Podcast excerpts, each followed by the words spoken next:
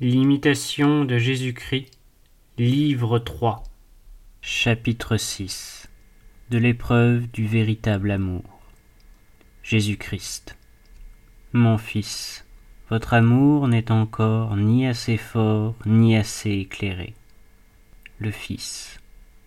Pourquoi, Seigneur? Jésus-Christ.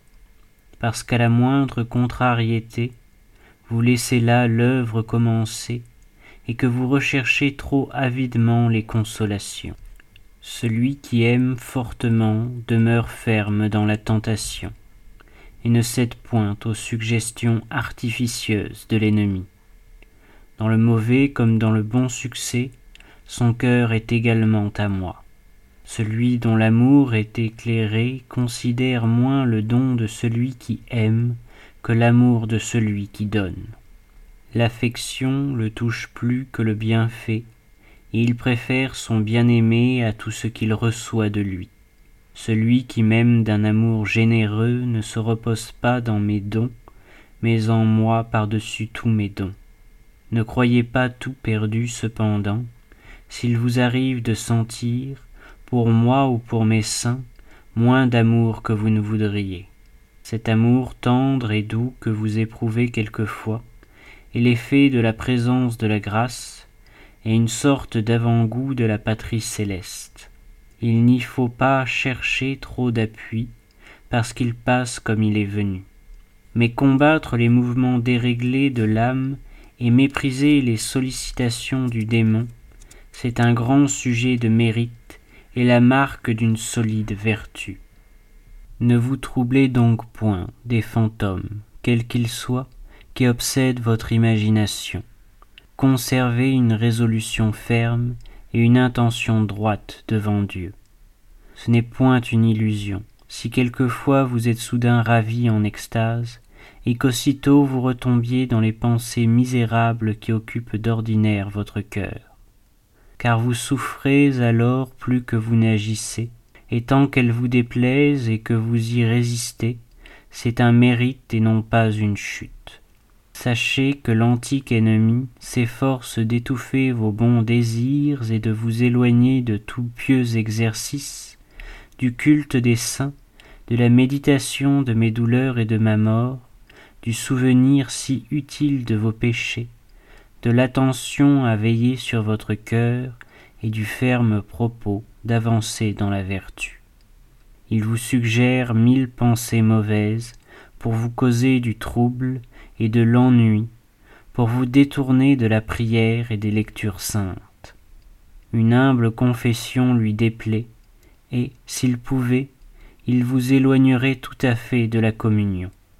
Ne le croyez point, et n'ayez de lui aucune appréhension, quoiqu'il vous tende souvent des pièges pour vous surprendre.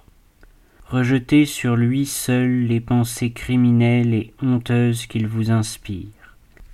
Dites-lui Va, esprit immonde, rougis, malheureux, il faut que tu sois étrangement pervers pour me tenir un pareil langage. Retire-toi de moi, détestable séducteur, tu n'auras jamais en moi aucune part. Mais Jésus sera près de moi comme un guerrier formidable, et tu demeureras confondu. J'aime mieux mourir et souffrir tous les tourments que de consentir à ce que tu me proposes. Tais-toi donc, ne me parle plus. Je ne t'écouterai pas davantage, quoi que tu fasses pour m'inquiéter. Le Seigneur est ma lumière et mon salut. Qui craindrais-je? Quand une armée se rangerait en bataille contre moi, mon cœur ne craindrait pas. Le Seigneur est mon aide et mon rédempteur. Combattez comme un généreux soldat, et si quelquefois vous succombez par fragilité, reprenez un courage plus grand, dans l'espérance d'être soutenu par une grâce plus forte, et gardez-vous surtout de la vaine complaisance et de l'orgueil. C'est ainsi que plusieurs s'égarent et tombent dans un aveuglement presque incurable. Que la chute de ces superbes, qui présumaient follement d'eux-mêmes, vous soit une leçon continuelle de vigilance et d'humilité. Réflexion.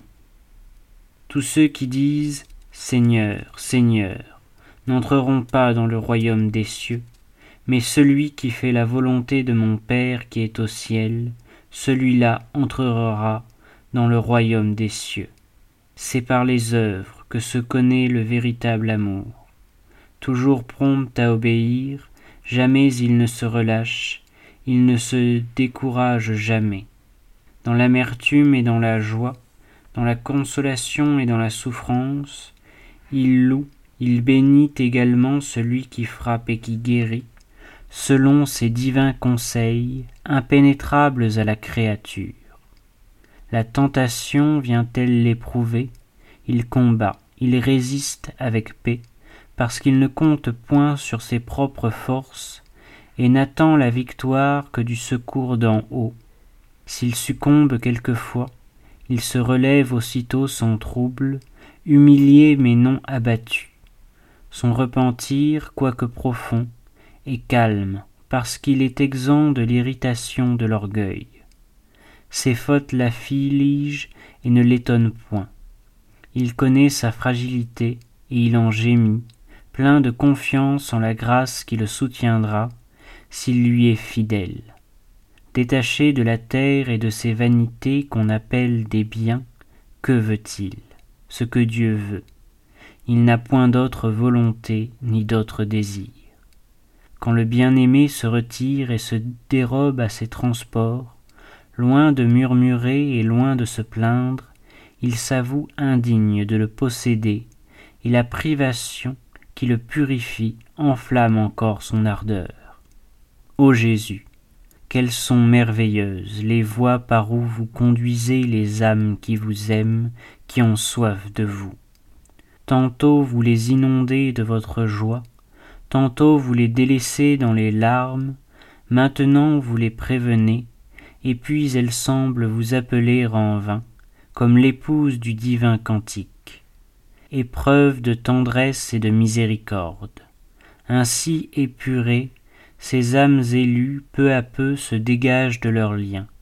Elles s'élancent vers vous, et un dernier effort d'amour les porte au pied du trône où vous vous montrez sans voile. Alors la jouissance, alors l'allégresse, et l'éternel rassasiement, satiabor cum apparuerit.